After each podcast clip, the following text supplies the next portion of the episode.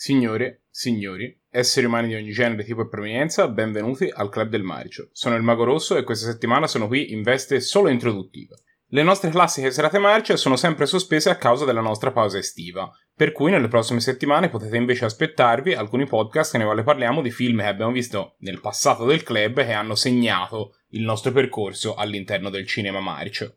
Questa settimana abbiamo Pietro che vi parla di Maciste, l'eroe più grande del mondo, e del cinema peplum in generale. Buon ascolto. Maciste, l'eroe più grande del mondo, un film del 1962. Ma chi è Maciste? In realtà è molto di più di un semplice forzuto apparso in film italiani degli anni 50. In realtà è una storia che va indietro di oltre 50 anni, alle origini della storia stessa del cinema. È il 1908 due registi che non sapevano di essere registi, Arturo Ambrosio e Luigi Maggi, della Unione Cinematografica Italiana, girano il primo film epico italiano, Gli ultimi giorni di Pompei, tratto dal romanzo storico dell'Ottocento di Lytton. È un film in bianco e nero, senza sonoro, di un'epoca di pionerismo, in cui ogni nuovo film di un regista ispirato aggiunge qualcosa alla storia del cinema in termini di montaggio, in termini di recitazione, in termini di inquadratura. È un'epoca di completo caos in cui ogni nuovo film crea qualcosa di nuovo. E questo nuovo cinema epico italiano ha un immenso successo. Riprendendo da grandi successi della letteratura dell'Ottocento, come Quo Vadis dello scrittore polacco Sienkiewicz, Ben Hur dello scrittore americano Wallace, Gli ultimi giorni di Pompei di Lytton e il grande romanzo storico Salambò di Flaubert, l'autore tra l'altro di Madame Bovary, mettono in campo splendide avventure storiche con enormi numeri di comparse, immense inquadrature, esotismo e avventura. E questo cinema ha la sua consacrazione nel 1914, proprio appena della Prima Guerra Mondiale. Giovanni Pastrone a Torino, nei teatri di posa, ma girando anche in Tunisia e in molte altre località, crea uno dei più grandi capolavori della storia del cinema, Cabiria, un film immenso, costato oltre un milione di lire, quando all'epoca un film ne costava circa 50.000. In questo film, che racconta una storia ambientata al tempo delle guerre puniche, vengono ripresi elementi dal romanzo di Flaubert Salambò e dal romanzo di Salgari, La caduta di Cartagine, e si racconta una storia di avventure, esotismo, fanatismo religioso, amor patrio, in cui un grande eroe dalla forza erculea, Maciste, deve salvare una principessa, una nobile romana che altrimenti verrebbe sacrificata ai malvagi dei di Cartagine. E questa è una delle grandi trovate del film, il personaggio di Maciste. Non è un'idea nuovissima, in realtà il personaggio è in gran parte ispirato al personaggio di Ursus, uno mm, schiavo dalla forza erculea ma dall'animo gentile, convertito al cristianesimo, che difende la bella Licia dalle mire del malvagio imperatore Nerone nel romanzo di Sienkiewicz Quo. Chiunque riveda una delle tante versioni cinematografiche di Quo o rilegga il libro lo può ritrovare. Ma in questo film, che l'attore Bartolomeo Pagano, uno scaricatore di porto che viene chiamato ed entra così curiosamente nella storia del cinema, diventa questo primo supereroe della storia del cinema. Un grande eroe che sconfigge da solo orde di nemici e salva la bella principessa dall'essere sacrificata al malvagio e cannibale dio Moloch. Per tutti gli anni venti questo attore Bartolomeo Pagano interpreterà il personaggio di Maciste, anche se in realtà non sarà più nello stile epico. Maciste riapparirà in un gran numero di film ambientati in vari periodi storici, addirittura ci sarà un Maciste alpino ambientato nella Prima Guerra Mondiale. Questi film epici italiani sono ispirati da tutta una tradizione letteraria, come ho detto, tutta quella serie di romanzi ottocenteschi di cui ho parlato, più tutta una certa atmosfera culturale che ama le atmosfere esotiche, la conoscenza dei paesi lontani, come venivano percepiti dalla popolazione e dagli intellettuali a inizio Novecento, quindi attraverso le lenti dell'orientalismo. E attraverso un esotismo esasperato che è tutto erotismo e anche intrighi e tradimenti, come ad esempio si può ritrovare ancora oggi nelle opere di Puccini come La Turandot o Madama Butterfly. Tutti questi elementi sono fortemente presenti sicuramente in questi film degli anni 20, ma riappariranno negli anni 50, anche se magari in una forma più ironica. Comunque questa tradizione non si spezzerà mai. Ma a metà degli anni 20 questo cambia. Il cinema italiano entra in una fase di crisi, l'Unione Cinematografica Italiana, che è stata una delle più grandi industrie negli anni 10, sparisce e il cinema entra sotto l'ala del fascismo. Al fascismo non interessano più questi film divertenti, questi film avventurosi. A volte sono anche in qualche modo giudicati decadenti, succederà anche negli Stati Uniti, come vedremo. Al fascismo interessa di più l'epicità, e infatti chiamano un regista, Carmine Gallone, a girare grandiosi spaccati epici di battaglie, fa il suo capolavoro Scipione l'Africano negli anni 30. In realtà Carmine Gallone aveva già girato gli ultimi giorni di Pompei anche lui e ritornerà ancora sul cinema epico con un Messalina negli anni 50 per poi girare diversi film di Don Camillo. Ma non è finita qui, perché in realtà questo genere ha un immenso influsso sugli Stati Uniti. Il grande regista americano Griffith è affascinato da questi film. Mentre già gira uno dei suoi capolavori, Nascita di una nazione, riprende questa lezione delle immense inquadrature, dello stile epico, delle centinaia di comparse, ma poi riprende ancora di più lo stile visivo di questi film nel suo capolavoro Intolerance, un epico film che racconta appunto l'intolleranza nella storia, in cui la prima parte è ambientata nell'epoca babilonese. Per darvi un'idea, ricorda vagamente forse un confronto un po' strano, ma mi ricorda tanto il film Cloud Atlas, quindi una storia che riracconta l'intolleranza nelle varie epoche della storia. E questo cinema spopola ad Hollywood. Hollywood ha immensi mezzi, si può permettere i migliori decoratori, i migliori sceneggiatori, migliaia di comparse, ed ecco che Cecil B. DeMille crea la versione in bianco e nero e muta dei Dieci Comandamenti e Fred Niblo, uno dei più grandi registi dell'epoca, crea Ben Hur e un'infinità di altri film un grande successo. Ma anche negli Stati Uniti questa tendenza del cinema crolla negli anni 30. Al pubblico non sembrano più veri queste epicità. I problemi della vita quotidiana, esasperati dalla crisi economica della Grande Depressione, non li convincono. Inoltre arriva il codice Hayes, che per oltre vent'anni impastoglierà il cinema statunitense negli stretti limiti di contenuti e di temi. E quindi in particolare quell'esotismo, quell'erotismo Certo, oggi non ci sembrerebbe più tale, ma all'epoca appariva tale, che appariva spesso in questi film, non è più accettabile. Quindi questo cinema purtroppo tende per una ventina d'anni a sparire. Ma negli anni 50 riappare.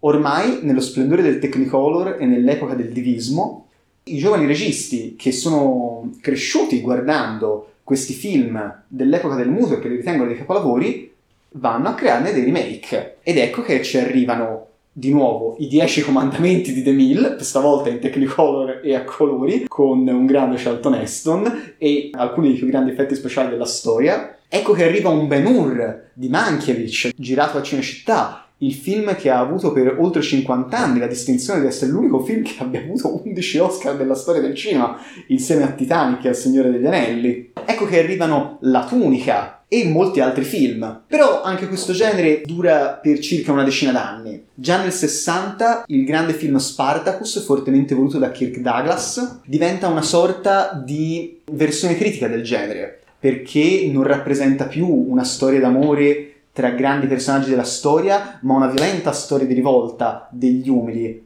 contro l'oppressione, una storia di rivolta che viene schiacciata e che ha al contempo un forte metatesto perché eh, Kirk Douglas vuole a tutti i costi adattare un romanzo dello scrittore Howard Fast e una sceneggiatura tratta dal romanzo dello sceneggiatore Donald Trumbo che sono stati fortemente osteggiati dal maccartismo. Pochi anni dopo arriva l'immenso capolavoro Cleopatra, con Elizabeth Taylor e Richard Barton, l'apice del genere, un film che ha avuto una spesa stratosferica e che rappresenta al contempo l'apice e la fine del genere, perché il film incassa moltissimo ma non riesce a ripagare le spese e si capisce che siamo arrivati veramente ai confini del buon gusto, perché la sua esaltazione divistica e delle sue sceneggiature di cartapesta immensa è veramente esagerata. Infatti, i geniali autori francesi Goscinny e Uderzo lo prenderanno ferocemente in giro nel loro adattamento a fumetti Asterix e Cleopatra e nel conseguente adattamento poi filmico dello stesso fumetto Asterix e Cleopatra di pochi anni dopo, che appunto è proprio una presa di giro scena per scena del film con Elizabeth Taylor. Ma nel 1964 un nuovo epico film la caduta dell'impero romano, che tra parentesi è stato fatto come remake dal Gladiatore di Ridley Scott, che però nel 64 aveva una splendida Sofia Loren, prende un terribile colpo al botteghino. Questo film è un flop catastrofico e da allora Hollywood per 40 anni non farà più un, un film a tema epico greco-romano. Ma che cosa ha questo, tutto questo a che fare con l'Italia? Eh beh, il fatto è che gli Stati Uniti si accorgono che in Italia sono disponibili a un prezzo bassissimo set incredibili costruiti dal fascismo a Cinecittà e un immenso numero di comparse e inoltre un gran numero di tecnici, sceneggiatori, produttori a prezzi bassissimi. Di conseguenza un gran numero di questi film, ad esempio Ben Hur, vengono in gran parte girati in Italia. Ad esempio Sergio Leone sarà regista di seconda unità nella corsa delle bighe in Ben Hur. Inizialmente le maestranze italiane lavorano prevalentemente per gli autori statunitensi, ma in breve i produttori italiani alla ricerca di nuove hit si rendono conto di poter girare autonomamente, senza nessun problema, nuovi film epici. È così che nascono, diciamo, due filoni. Uno di tipo più storico, che comprende appunto film epici tipo Romolo e Remo, oppure Costantino il Grande, oppure La vittoria di Roma sulla guerra tra mm, l'imperatore Aureliano e la regina Zenobia, che tra l'altro in questi giorni ho visto è disponibile su Rai Play, se lo volete vedere, tanto per farvi un esempio. Oppure nascono film a tema mitologico. Ed ecco che, appunto, andando sul mitologico, riappare il personaggio di Maciste, insieme ai suoi compagni Ursus, Ercole e Sansone, che addirittura avranno a un certo punto un team up Maciste, Ercole e Sansone, gli invincibili, che cominciano le loro avventure in cui questi grandi eroi armati dei loro bicipiti vanno in giro per tutto il mondo antico in cerca di ingiustizie da sanare.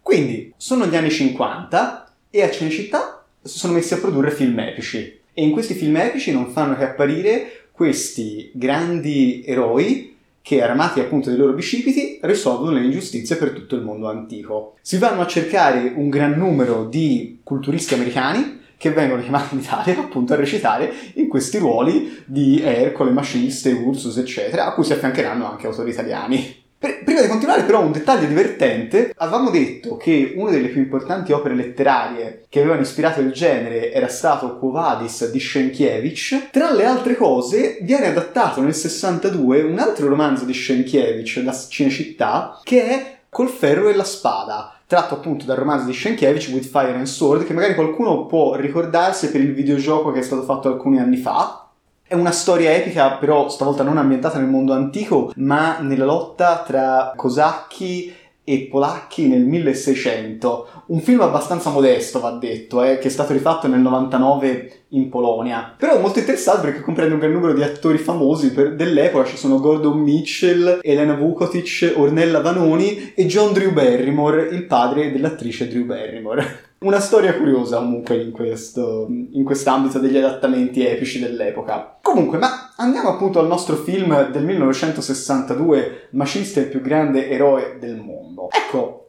il regista Michele Lupo è al suo primo film. Ne girerà alcuni con Maciste, tra cui Maciste il più grande gladiatore del mondo, da non confondere, e poi girerà molte altre cose, girerà più che altro è famoso per i suoi film tardi degli anni Ottanta, lo chiamavano Bulldozer, Bomber, Sceriffo extraterrestre, tutti con Bud Spencer. Mette in campo in questo film due grandi attori nel ruolo del protagonista e del coprotagonista, Mark Forrest nel ruolo di Maciste e Giuliano Gemma nel ruolo del forzuto coprotagonista. Parti che riprenderanno anche in un capolavoro molto amato dal club, Maciste contro i figli del sole. Bene, in questa storia Maciste Dopo un lungo peregrinare, probabilmente alla ricerca di ingiustizie da sanare per tutto il mondo antico, torna nella sua patria di Nefer, ma la trova occupata dal malvagio regno di Cafaus. Rapidamente scopre che c'è una resistenza sotterranea mossa e organizzata dai forzuti locali, tra i quali appunto Giuliano Gemma nel ruolo di Xandros, e in cui si trova anche uno dei grandi eroi del club, Nello Pazzafini, nella parte di un gladiatore, ed è organizzata dall'attore Livio Lorenzon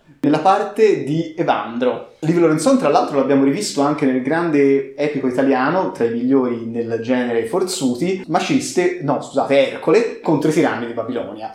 Comunque, Maciste viene rapidamente arruolato nella resistenza forzuta contro il malvagio regime di Cafaus. Un regime malvagissimo si vede immediatamente perché tutti quelli di Cafaus sono tutti vestiti di nero, ghignano orrendamente e hanno idee cattivissime. Ad esempio, farsi consegnare 24 vergini ogni anno dal regno di Nefer per sacrificarle al loro dio malvagio. Ma la storia è piena di colpi di scena. Ecco, questo è uno dei punti migliori di questo film. Spesso questi film di forzuti sono un po' noiosetti, la trama va avanti un po' per inerzia. Questo invece ha 10.000 sottotrame. Ecco che Maciste deve liberare il regno, ma c'è anche la sottotrama di amore tra Giuliano Gemma Xandros e la bella José Greco Ridia, la principessa e legittima erede del regno di Nefer, che deve essere rimessa sul trono contro il malvagio re collaborazionista contro il regime cafausiano. Divertentissimo anche tutto l'aspetto del quasi politico, con i forzuti che hanno costruito una società segreta in cui si addestrano come gladiatori apposta per abbattere il regime cafausiano. Ma la storia va ancora meglio, perché poi ci sono combattimenti nell'arena, corse di bighe nella arena delle bighe, con tra l'altro un set incredibile, una battaglia navale fatta incredibilmente bene con un mix di vere navi e modellini in cui i forzuti assaltano la sacra trireme del regno di Cafaus e la incendiano. E la cosa va ancora avanti, ci sono poi belve feroci, una epica attraversata del deserto a cavallo per raggiungere la città di Cafaus. Poi Maciste ad un certo punto viene dato in ostaggio, di modo da confondere i malvagi cafausiani, e lì si dà le sue migliori azioni da forzuto. Insomma, un film che per tutti i suoi 87 minuti non annoia mai, veramente. Tra l'altro, girato con una tecnica registica molto buona, secondo me molto superiore a quella delle, di altri film, che alterna sia campi lunghi che riprese ravvicinate, ha una fotografia discreta e insomma rende molto più interessante un film che altrimenti, diciamocelo, sarebbe soltanto una cozzaglia di luoghi comuni del fantasy. Però, messo così funziona molto bene.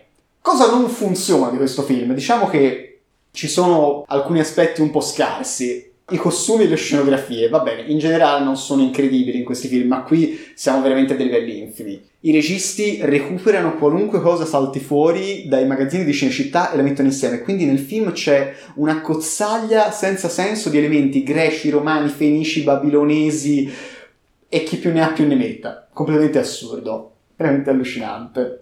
E poi arriviamo a uno dei punti più assurdi del film, il nano Golia Arriva qui all'inizio del film l'attore Arnaldo Fabrizio che interpreta il nano appunto in diversi film italiani tra cui anche La collina degli stivali e Brancaleone alle crociate in cui appunto interpretava la parte del nano Cippa e qui interpreta invece il nano Golia che va avanti per tutto il film picchiando i nemici con un martello sui piedi, nascondendosi nelle ceste e esibendosi in battute terrificanti a cui tutti i forzuti reagiscono con risate incredibili. Il film termina con il nano Golia che si porta via una fidanzata nana in una gerla. E tutti grandi risate, quindi cioè, so, per dire come sia un po' evoluto lo, il gusto negli ultimi 50 anni. Comunque, cosa si può dire di questo film? il film va visto con uno spirito diverso da quello dell'oggi, non si può semplicemente guardare e dire ridici, però guardandolo con uno spirito un po' infantile e pensando ok, questa cosa qui vuol fare ridere e vogliamo mettere in campo qualche buon sentimento e anche un po' di ideali, un po' la giustizia trionfa, anche se il male sembra non possibile da sconfiggere, secondo me resta un bel film. Io l'ho visto da bambino vi è rimasto in mente, curiosamente quando l'ho rivisto al club, mi sono ritornate in mente tutte le scene, per cui ne volevo veramente parlare in questo speciale Marchcord.